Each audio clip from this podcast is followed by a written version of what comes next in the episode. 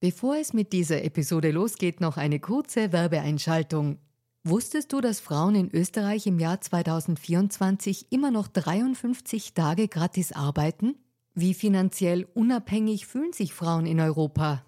Die Mastercard Finanzstudie 2024 hatte sich zur Aufgabe gemacht, aktuelle Themen wie den Gender Pay Gap und die finanzielle Selbstbestimmung von Frauen näher zu untersuchen. Finanzielle Bildung ist enorm wichtig für Frauen, um ein unabhängiges Leben führen zu können. Die Ergebnisse der Studie zeigen eindeutig, dass es noch viel zu tun gibt, insbesondere wenn es um die Förderung der finanziellen Selbstbestimmung von Frauen und Ungleichheiten im Job geht. Als weltweit führendes Technologieunternehmen im Zahlungsverkehr setzt sich Mastercard für eine inklusive digitale Wirtschaft ein, von der alle Beteiligten weltweit profitieren. Mastercard engagiert sich stark dafür, eine bessere Welt für Frauen in der Arbeit und in der Gesellschaft zu schaffen. Das beginnt bei dem Ende des Gender Pay Gaps im Mastercard-Universum und endet bei aktiven Förderungen für Kleinunternehmerinnen, Startups sowie jungen Mädchen in MINT-Karrieren. Weitere Informationen findet ihr unter www.mastercard.at-de-at. Und jetzt geht's weiter mit Fair and Female.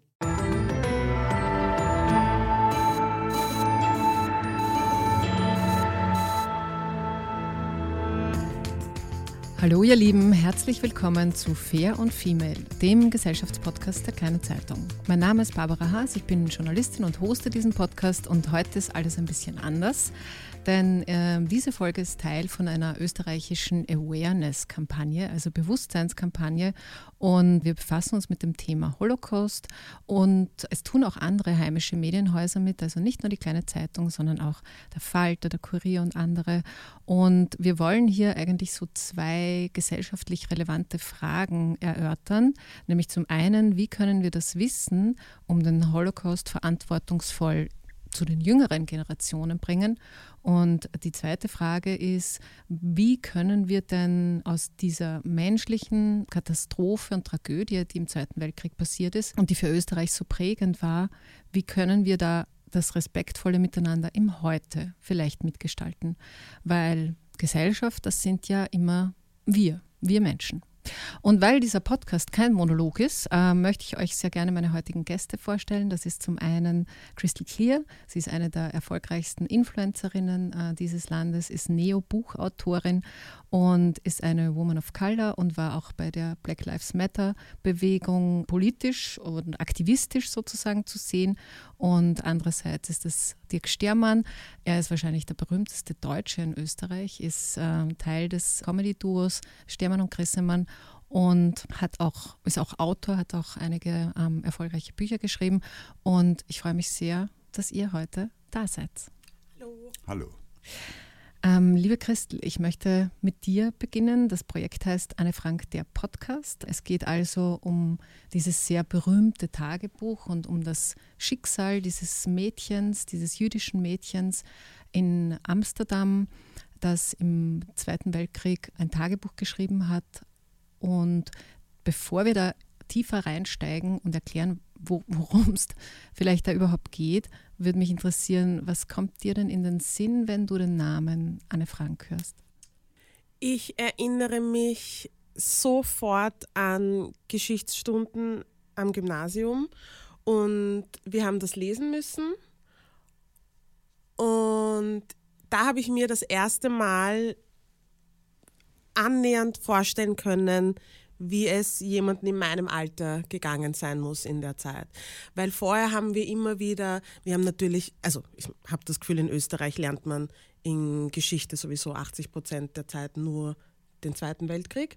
Und das war immer so ein bisschen ein Frontalunterricht. Und da hat man das Gefühl gehabt, man hat es gelesen und es hat sich immer so angefühlt, als, als wäre man so ein bisschen dabei. Das war man Gott sei Dank nicht, aber es hat die ganze Sache sehr greifbar gemacht. Weil es die Geschichte erzählt aus einer jugendlichen mhm. Perspektive war. Ja? Mhm. Und das war sehr beängstigend, aber ähm, wenn man es da nicht verstanden hat, dann, dann weiß ich auch nicht. Mhm.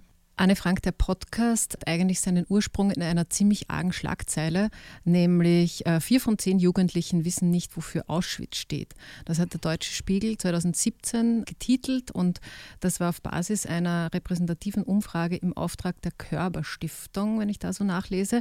Und äh, noch zwei Zahlen dazu. 59 Prozent der befragten SchülerInnen wussten nicht, dass Auschwitz-Birkenau ein Konzentrations- und Vernichtungslager der Nazis im Zweiten Weltkrieg war und bei den 14- bis 16-Jährigen waren es sogar nur, nur 47 Prozent. Warum sage ich da jetzt nur nur? Also 47 Prozent. Die österreichische Tageszeitung Der Standard ist zu einem ganz ähnlichen Befund gekommen. Das war 2019 und insgesamt hat man eben so das Gefühl, dass diese, diese kollektive Erinnerung, was ist denn da passiert, dass das ein bisschen verschwindet. Und, und da komme ich zu dir, Dirk, ganz kurz. Als Deutscher, der schon sehr, sehr lange in Österreich lebt, unterstelle ich dir mal, dass du vielleicht zwei Perspektiven auf dieses Thema hast. Denkst du, arbeiten diese beiden Länder diese gemeinsame Geschichte unterschiedlich auf?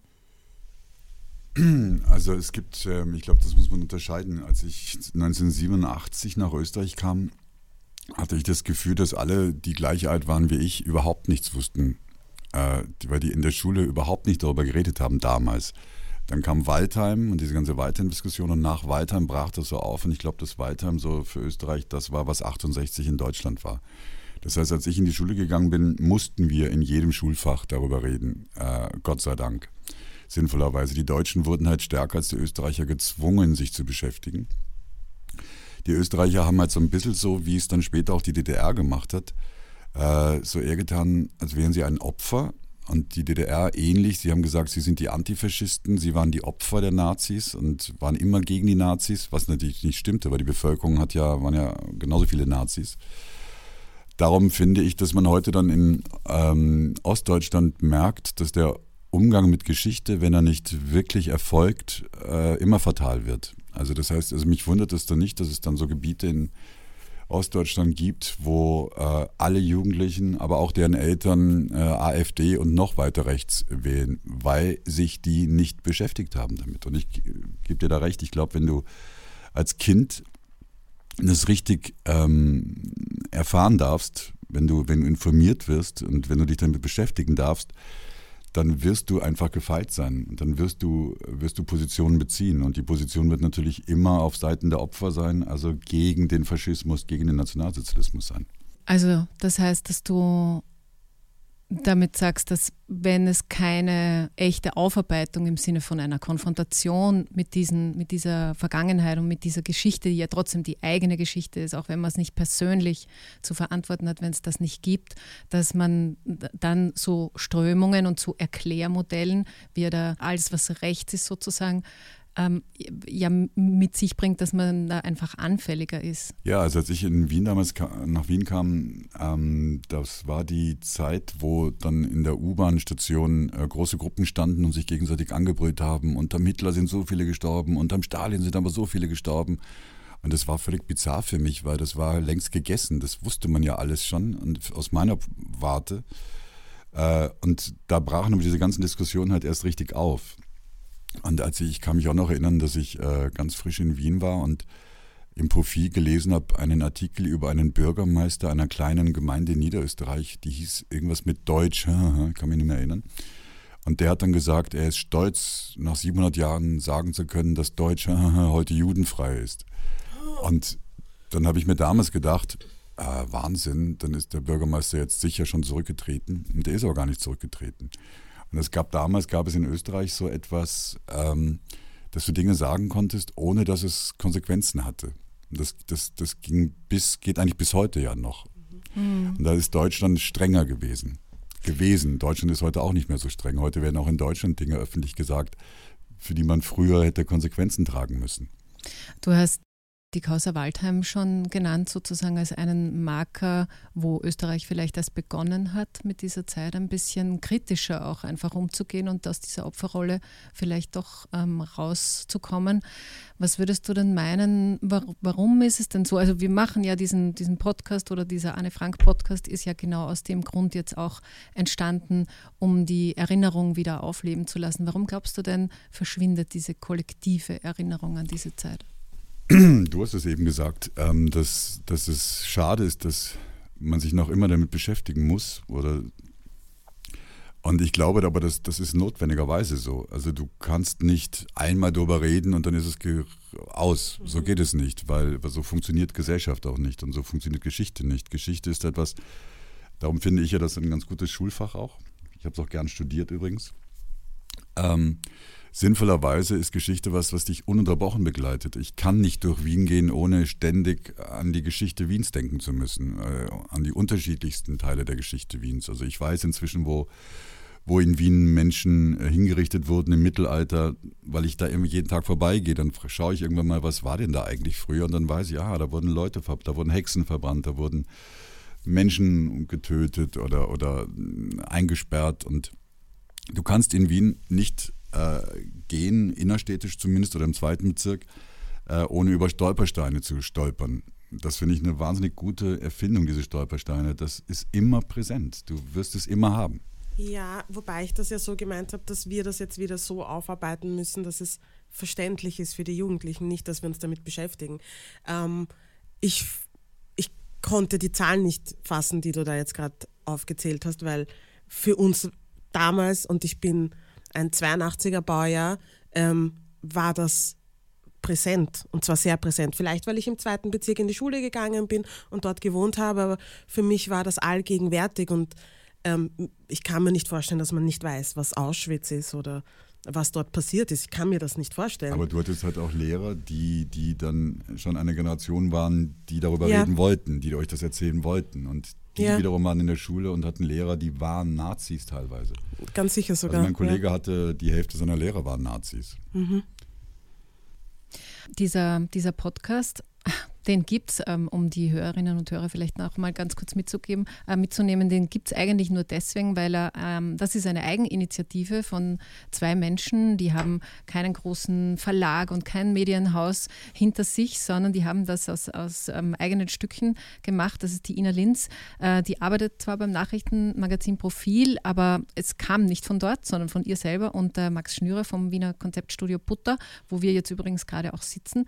Und ähm, Bevor wir ähm, weiterreden, möchte ich euch noch kurz erklären, was ihr denn überhaupt hört dann in diesem Podcast. Das ist das Tagebuch der Anne Frank, wird vorgelesen und zwar von fast 40, 50, von fast Entschuldigung, 50 Meinungsmacherinnen im deutschsprachigen Raum. Und da sind so Leute dabei wie unser Bundespräsident Alexander van der Bellen, aber auch Armin Wolf, die Hilde Dalik, Josef Hader, die Hanna Herbst, die Jasmo und so. Also es sind ähm, quer durch alle Altersschichten eigentlich. Und auch zum Beispiel der deutsche Politiker Gregor Gysi ist auch dabei. Ganz ähm, beeindruckend gefunden das mal, was ihr hören könnt. Und ehe wir jetzt dann ganz kurz mal reinhören, was Dirk und Christel äh, vorgelesen haben, nochmal eine, eine kurze Assoziationsfrage einmal an die Christel.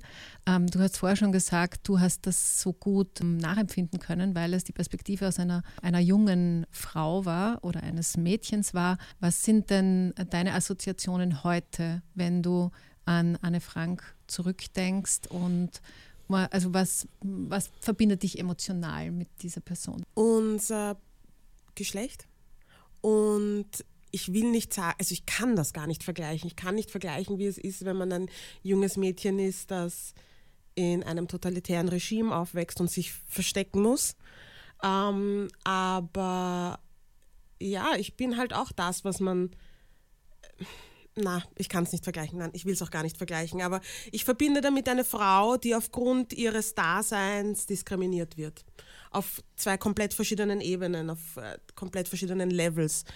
Ähm, ich bin Gott sei Dank nicht, mir geht es nicht so, wie es ihr gegangen ist, aber ja, es ist beängstigend. Es ist beängstigend zu sehen, dass manche Dinge immer noch passieren, dass manche Dinge immer noch ähm, ohne Konsequenzen passieren können, dass manche Dinge noch immer gefeiert werden und, und, und das zu lesen damals war sehr mh, mm, aufreibend, weil als erwachsene Person liest man das ganz anders als als Teenager hm. und zu wissen, was da draußen passiert, das war einfach ein bisschen beängstigend.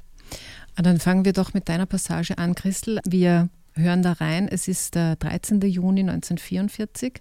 Anne und ihre Familie sind zu diesem Zeitpunkt bereits mehr als zwei Jahre versteckt und leben in diesem sogenannten Hinterhaus. Ähm, sie hat gerade ihren 15. Geburtstag gefeiert, unter Anführungszeichen, und zählt zuerst auf, was sie so bekommen hat von ihrer Familie und, und alle, die dort eben gemeinsam versteckt sind. Und dann macht sie sich Gedanken über die Gesellschaft. Dienstag, 13. Juni 1944. Liebe Kitty, der Geburtstag ist wieder vorbei. Jetzt bin ich also 15. Ich habe ziemlich viel bekommen. Die fünf Bände Springers Kunstgeschichte, eine Garnitur Unterwäsche, zwei Gürtel, ein Taschentuch, zwei Joghurts, ein Glas Marmelade, zwei Honigkuchen klein, ein Pflanzenkundebuch von Vater und Mutter, ein Doublearmband von Margot, ein Buch von den Van Dans, Biomalz und Gartenwicken Dussel, Süßigkeiten Miep, Süßigkeiten und Hefte Beb und als Höhepunkt das Buch Maria Theresia und drei Scheiben vollfetten Käse von Kugler. Von Peter einen schönen Strauß Pfingstrosen. Der arme Junge hat sich so viel Mühe gegeben, etwas zu finden, aber nichts hat geklappt. Nach anderthalb Jahren hatte ich zum ersten Mal wieder die Nacht von Angesicht zu Angesicht gesehen. Nach diesem Abend war meine Sehnsucht, das nochmal zu sehen, größer als meine Angst vor Dieben und dem dunklen Rattenraus oder Überfällen. Ich ging ganz alleine hinunter und schaute aus dem Fenster vom Privatbüro und von der Küche. Viele Menschen finden die Natur schön, viele schlafen mal unter freiem Himmel, viele ersehnen in Gefängnissen oder Krankenhäusern den Tag, an dem sie wieder frei die Natur genießen können. Aber wenige sind mit ihrer Sehnsucht so abgeschlossen und isoliert von dem, was für Arme und Reiche dasselbe ist. Es ist keine Einbildung, dass die Betrachtung des Himmels, der Wolken, des Mondes und der Sterne mich ruhig und abwartend machen. Dieses Mittel ist besser als Baldrian oder Brom. Die Natur macht mich demütig und bereit, alle Schläge mutig zu ertragen. Es hat so sein müssen, dass ich die Natur nur ausnahmsweise durch dick verstaubte und mit schmutzigen Vorhängen versehene Fenster sehen darf. Und dadurch zu schauen ist kein Vergnügen mehr. Die Natur ist das Einzige, das wirklich kein Surrogat ertragen kann. Eine der vielen Fragen, die mich nicht in Ruhe lassen, ist, warum früher und auch jetzt noch oft die Frauen bei den Völkern einen so viel geringeren Platz einnehmen als der Mann. Jeder kann sagen, dass das ungerecht ist, aber damit bin ich nicht zufrieden. Ich würde so gern die Ursache dieses großen Unrechts wissen. Es ist anzunehmen, dass der Mann von Anfang an durch seine größere Körperschaft die Herrschaft über die Frau ausgeübt hat. Der Mann, der das verdient, der Mann, der die Kinder zeugt, der Mann, der alles darf. All die Frauen waren dumm genug, dass sie das bis vor einiger Zeit still haben geschehen lassen. Denn je mehr Jahrhunderte diese Regel lebt, umso fester fasst sie Fuß. Zum Glück sind den Frauen durch Schule, Arbeit und Bildung die Augen geöffnet worden. In vielen Ländern haben Frauen gleiche Rechte bekommen. Viele Menschen, Frauen vor allem aber auch Männer, sehen nun ein, wie falsch diese Einteilung der Welt so lange Zeit war. Die modernen Frauen wollen das Recht zur völligen Unabhängigkeit. Aber das ist es nicht allein. Die Würdigung der Frau muss kommen. Überall wird der Mann hochgeschätzt. Warum darf die Frau nicht zuallererst daran teilhaben? Soldaten und Kriegshelden werden geehrt und gefeiert. Entdecker erlagen unsterblichen Ruhm. Märtyrer werden angebetet. Aber wer betrachtet die Frau auch als Kämpferin? In dem Buch Streiter für das Leben steht etwas, das mich sehr berührt hat. Ungefähr so. Frauen machen im Allgemeinen allein mit dem Kinderkriegen mehr Schmerzen durch, mehr Krankheiten, mehr Elend, als welcher Kriegsheld auch immer. Und was bekommt sie dafür, wenn sie all die Schmerzen durchgestanden hat? Sie wird in eine Ecke geschoben, wenn sie durch die Geburt entstellt ist. Ihre Kinder gehören schon bald nicht mehr ihr, ihre Schönheit ist weg. Frauen sind viel tapferere, mutigere Soldaten, die mehr kämpfen und für den Fortbestand der Menschheit mehr Schmerzen ertragen als die vielen Freiheitshelden mit ihrem großen Mund. Ich will damit überhaupt nicht sagen, dass Frauen sich gegen Kinderkriegen auflehnen sollen. Im Gegenteil. So ist die Natur eingerichtet und so wird es gut sein. Ich verurteile nur die Männer und die ganze Ordnung der Welt, die sich noch nie Rechenschaft darüber abgeben wollten, welchen großen, schweren, aber zeitweilig auch schönen Anteil die Frauen in der Gesellschaft tragen. Paul de Cruyff, der Autor des Buches, hat völlig recht, wenn er sagt, dass die Männer lernen müssen, dass in den Teilen der Welt, die kultiviert genannt werden, eine Geburt aufgehört hat, etwas Natürliches und Normales zu sein. Die Männer haben leicht reden. Sie haben die Unannehmlichkeiten der Frauen nie ertragen müssen und werden es auch nie tun müssen. Sie wird einer Würdigung und Bewunderung für diejenige Platz machen, die ohne Murren und große Worte die Lasten auf ihren Schultern nimmt. Deine Anna M. Frank. Und was wir hier gehört haben, klingt für mich irgendwie vertraut und beschreibt irgendwie den anderen Teil dieser Geschichte. Das sind eigentlich die Gedanken eines Mädchens, die gerade zur Frau wird und, und so ein bisschen die gesellschaftlichen Ordnungen hinterfragt hat. Also warum sind Frauen und Männer nicht gleichgestellt? Warum sind die Rollen so und nicht anders? Und ähm, für, für, für mich das Beeindruckende an diesen Aussagen war, dass Anne Frank zu diesem Zeitpunkt, als sie das geschrieben hat, ja ein mehr oder weniger vollständig unfreies Leben geführt hat und führen musste. Sie musste sich verstecken. Jeder Laut war vielleicht schon der Weg in die, ins, ins Verderben sozusagen. Also man konnte auffliegen und, und diese ständige Todesangst, die merkt man ihr da gar nicht an. Also sie war trotzdem ein grundoptimistischer Mensch und hat sich ihre Ziele hochgesteckt.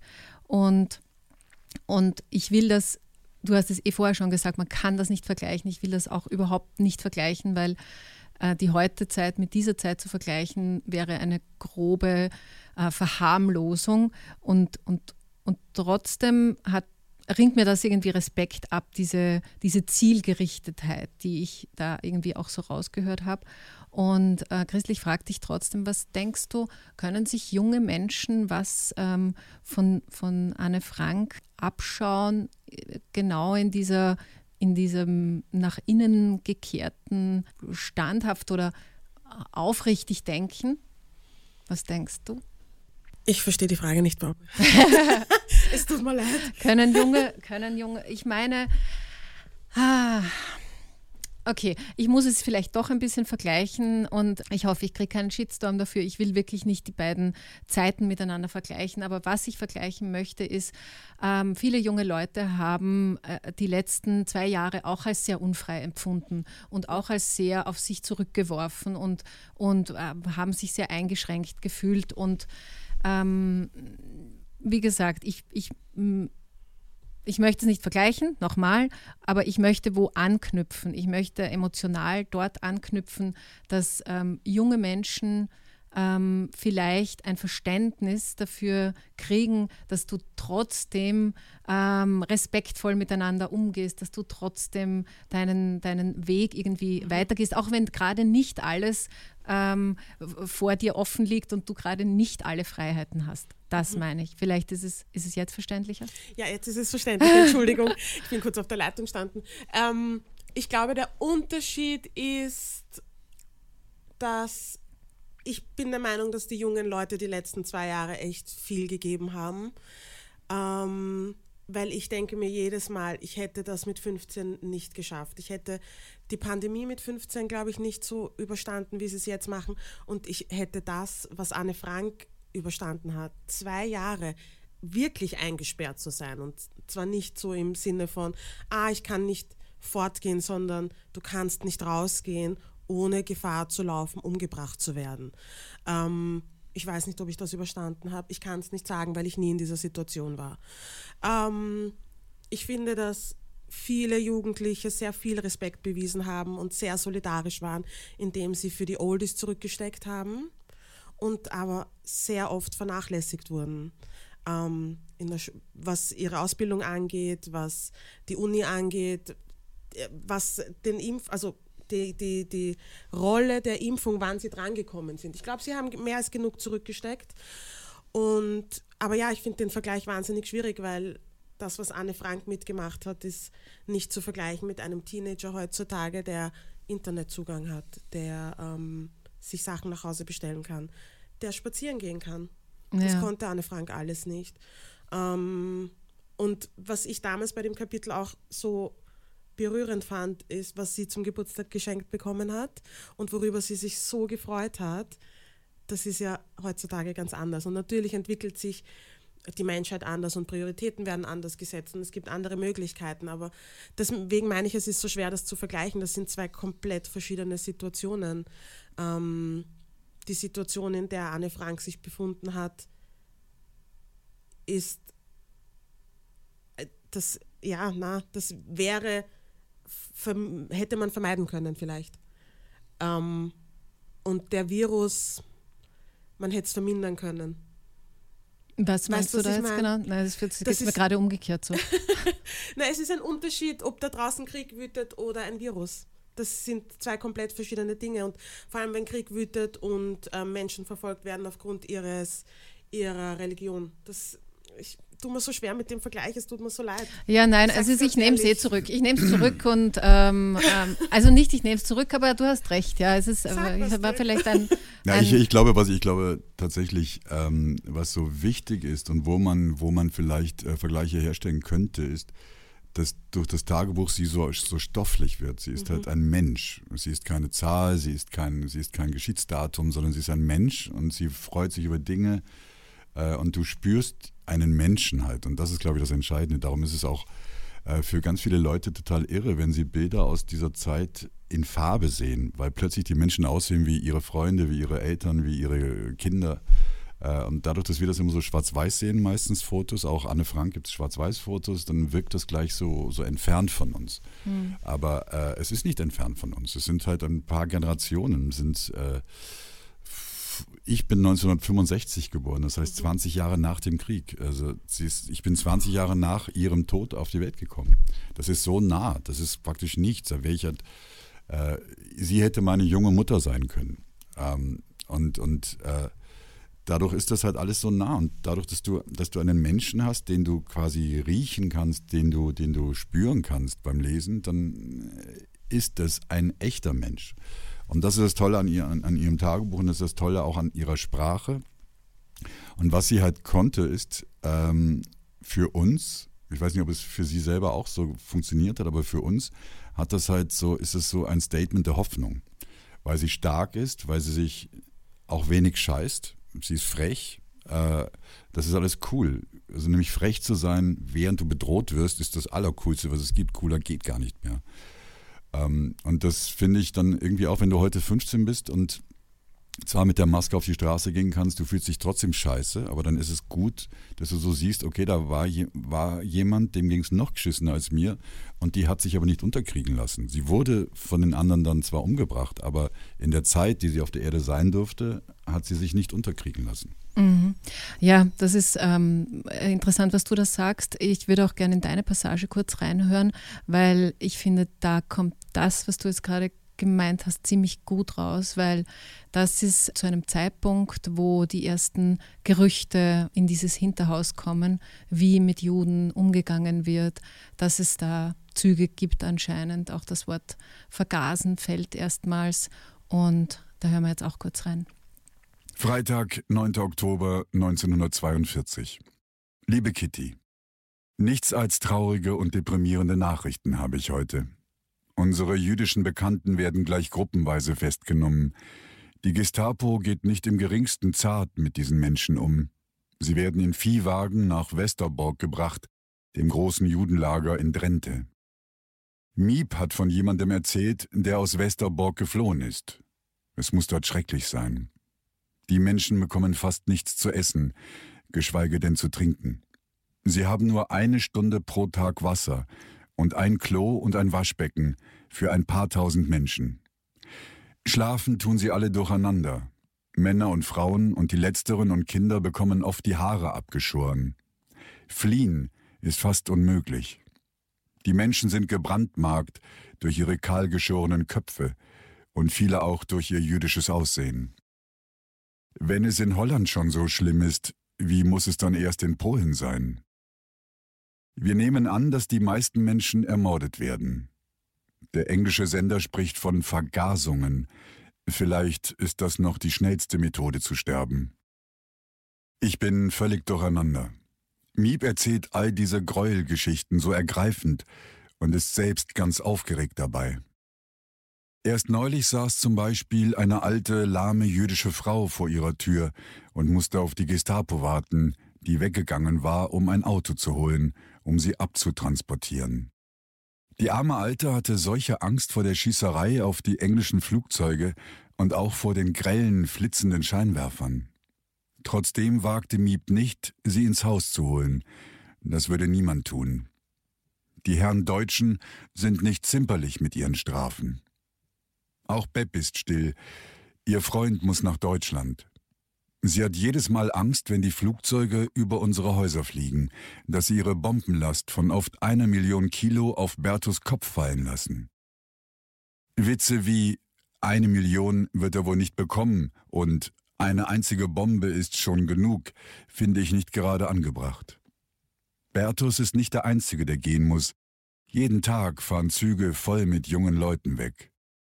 Manchen gelingt es, heimlich auszusteigen, wenn sie auf einem kleinen Bahnhof halten und dann unterzutauchen. Einem kleinen Prozentsatz gelingt es vielleicht. Ich bin noch nicht fertig mit meinem Trauergesang. Hast du schon mal was von Geiseln gehört? Das führen sie nun als neueste Strafmethode für Sabotage ein. Etwas Schrecklicheres kann man sich nicht vorstellen. Angesehene, unschuldige Bürger werden verhaftet und warten auf ihre Ermordung.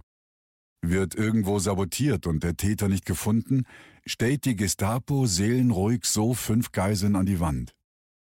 Oft stehen die Todesmeldungen in der Zeitung. Ein schicksalhaftes Unglück wird dieses Verbrechen dann genannt. Ein schönes Volk, die Deutschen, und da gehöre ich eigentlich auch noch dazu. Aber nein, Hitler hat uns längst staatenlos gemacht. Und im Übrigen gibt es keine größere Feindschaft auf dieser Welt als zwischen Deutschen und Juden. Deine Anne. Dirk, du hast eh gerade gesagt, die wird zu stofflich. In dieser Erzählung äh, kriegt sie eine, eine Kontur auch als Mensch. Mich hat es ziemlich gerissen, wie ich das gehört habe, weil es so wie, ein, wie eine Chronistin hat sie beschrieben, was da sozusagen eben von außen nach innen kommt und hat versucht, das trotzdem einzuordnen. Was für mich jetzt zurückdenken, für mich als 13-, 14-Jährige ein unfassbarer ähm, Kraftakt irgendwie war, wie, wie jetzt nicht, wie ist es dir ergangen, das ist, ähm, glaube finde ich jetzt ein bisschen banal, aber diese fast ein bisschen dieses Abstrahieren, welche Informationen kommen da rein und wie kann ich das über ihre, sie schreibt ja immer an ihre imaginierte Freundin Kitty. Was glaubst du, was war das Kräftigende für dieses Mädchen, es vielleicht auch so zu, zu machen? Vielleicht ist dir in der Beschäftigung damit mit dem Stoff nochmal das was aufgefallen dazu? Also ich glaube, dass es, dass es aus ihr herauskommt. Also sie ist es. Es ist sie, die das äh, schöpfen kann aus sich. Äh, ihre Haltung das ist sie, erstens. Äh, und zweitens glaube ich, dass es zum Beispiel ganz cool war, dass ihr Vater eine große Bibliothek hatte. Ich glaube, das war ganz cool. Gerade wenn du so eingesperrt bist, ist das von Vorteil, dass du schon vorher was gelesen hast und auch schreiben kannst dadurch. Und äh, sie war in einer Montessori-Schule. Lustigerweise war mein Kind im Montessori-Kindergarten und ich bin ein großer Montessori-Fan und glaube auch, dass das sehr hilfreich sein kann, nämlich ähm, die bei Montessori machen das ja immer so, sie äh, arbeiten alle, immer diese klitzekleinen Kinder schon, aber so ernsthaft. Die werden in Ruhe gelassen, dürfen in Ruhe konzentriert arbeiten und das ist was Cooles.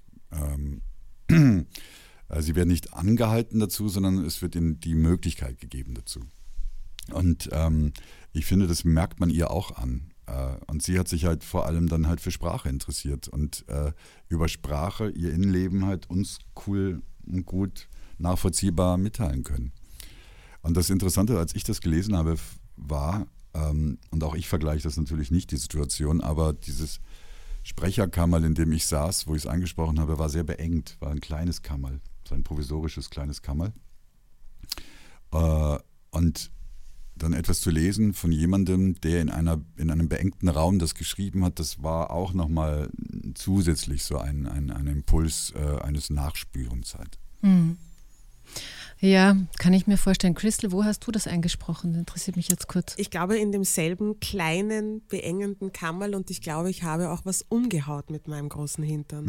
so eng war es. Ja, es war eng. Ähm, ja, nein, ich, ich konnte, man kann sich das ganz anders vorstellen, wenn man eben auch, wie du gesagt hast, beengt sitzt, wenn man sich kaum bewegen kann, wenn man möglichst ruhig sein muss. Das ist ganz, ganz ganz flashig, um es sehr mhm. leger auszudrücken. Und es war auch flashig, das als erwachsene Person noch einmal zu lesen. Ich habe es nach der Schule nie wieder gelesen, ich sage es ganz ehrlich.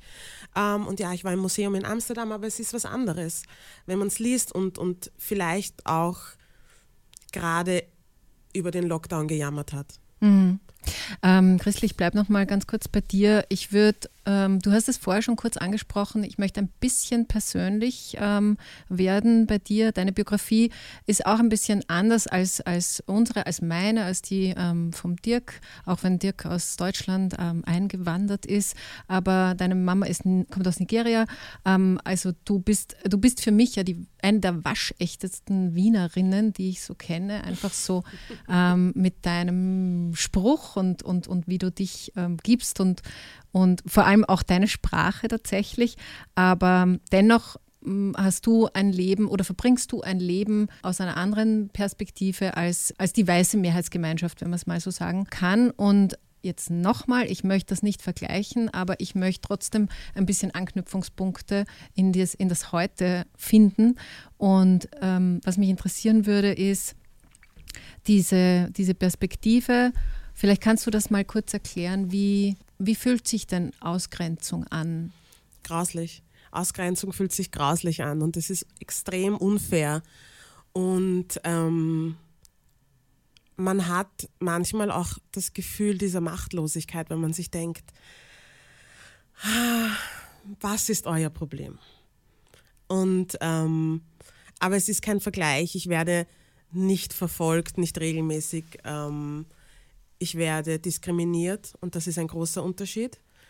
Ich werde nicht nonstop diskriminiert, aber ja, Alltagsrassismus, Mikroaggressionen ähm, machen viel aus und, und es fühlt sich, wenn man dann irgendwie auf irgendwelchen Demos Menschen sieht, die mit der Reichsflagge herumlaufen oder die ähm, Wiederbetätigung machen, das ist beängstigend. Es ist ähm, es ist sehr, sehr beängstigend, weil man für einen kurzen Moment sich fragt, was ist, wenn das wieder von vorne losgeht. Und ja, alle sagen, wir wissen das zu verhindern, es wird nicht passieren, aber ähm, so zu 100 Prozent sagen können wir es nicht. Hm. Und das zu wissen, dass Menschen wie ich, Menschen wie meine Familie, Freunde, die halt nicht ausschauen wie die Mehr weiße Mehrheitsgesellschaft, ähm, in Gefahr sind, ist beängstigend. Und, und deswegen finde ich es wichtig, dass es Projekte wie diese gibt, die vielleicht der Generation vor uns und der vor uns ähm, noch einmal vor Augen hält, und zwar greifbar vor Augen hält, was da passiert ist, wie es den Menschen ergangen ist, wie es Menschen in ihrem Alter ergangen ist damals, wozu das geführt hat, wie weit, ähm, wie tief wir sinken mussten, dass eine Familie sich über Jahre, zwei Jahre verstecken muss. Das ist crazy und, und es ist nicht zu vergleichen, noch einmal zum hundertsten Mal, es ist nicht zu vergleichen, aber es gibt Parallelen und, und die müssen wir uns anschauen, vor denen dürfen wir die Augen nicht verschließen und die müssen wir ansprechen, auch wenn es extrem unangenehme Gespräche sind. Mhm. Ähm, du hast jetzt schon gesagt, die Demos sind ein paar Mal gefallen. Dick, ich möchte eine Einschätzung von dir auch noch mal kurz weil wir ja über gesellschaftliches Miteinander und im besten Fall über respektvolles Miteinander da jetzt gerade reden und ähm, diese aufgeheizte Stimmung, die wir jetzt ähm, wahrscheinlich alle ein bisschen spüren, dass es eigentlich nur mehr Lagerdenken gibt und, und, und, und dieses, dieser gesellschaftliche Kit ähm, scheint irgendwie ein bisschen brüchig geworden zu sein. Ich habe unlängst, wahrscheinlich ist es auch nur random irgendetwas, aber auch wieder mal gesehen, auf Twitter ist so ein Foto herumgegeistert ein, von einer Demo und zwar war ein Hitler-Bild und drauf ist gestanden, Impfen macht frei.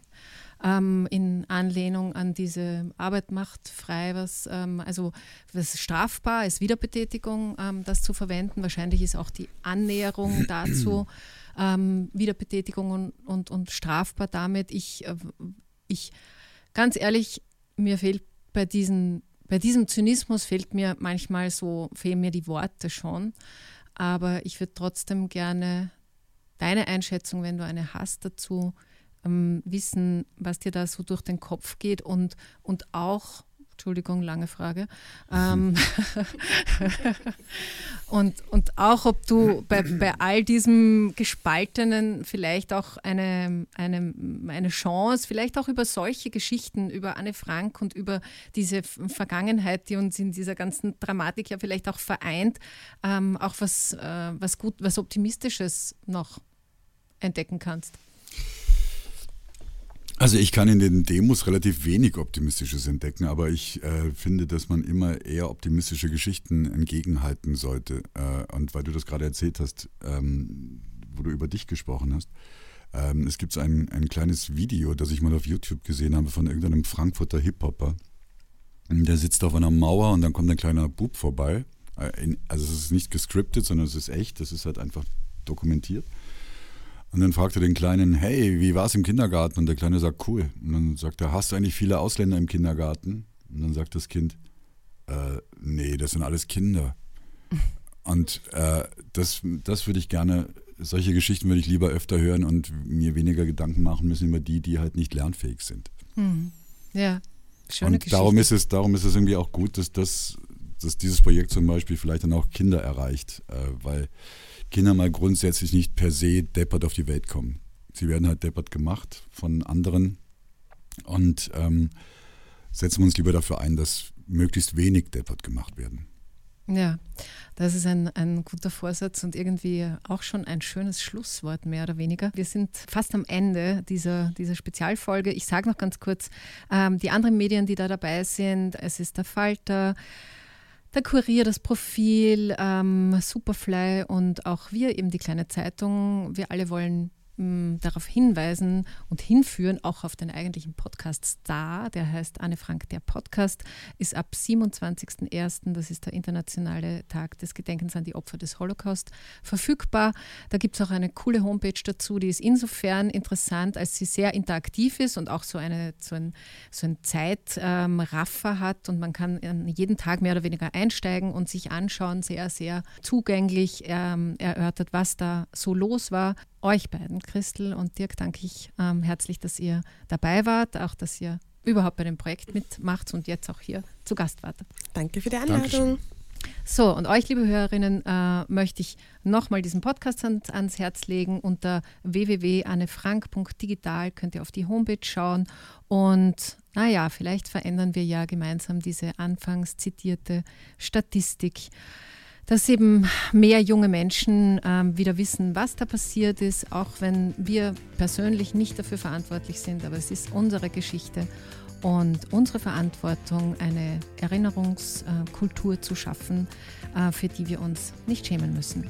So, und jetzt noch die obligate Empfehlung von mir an euch. Wenn euch interessiert, was so los ist auf der Welt oder in eurer Region, dann schaut doch auf die kleine Zeitung.at oder auch im Print und ähm, wenn ihr das wollt, dann hören wir uns wieder in einer Woche. Alles Liebe und Baba.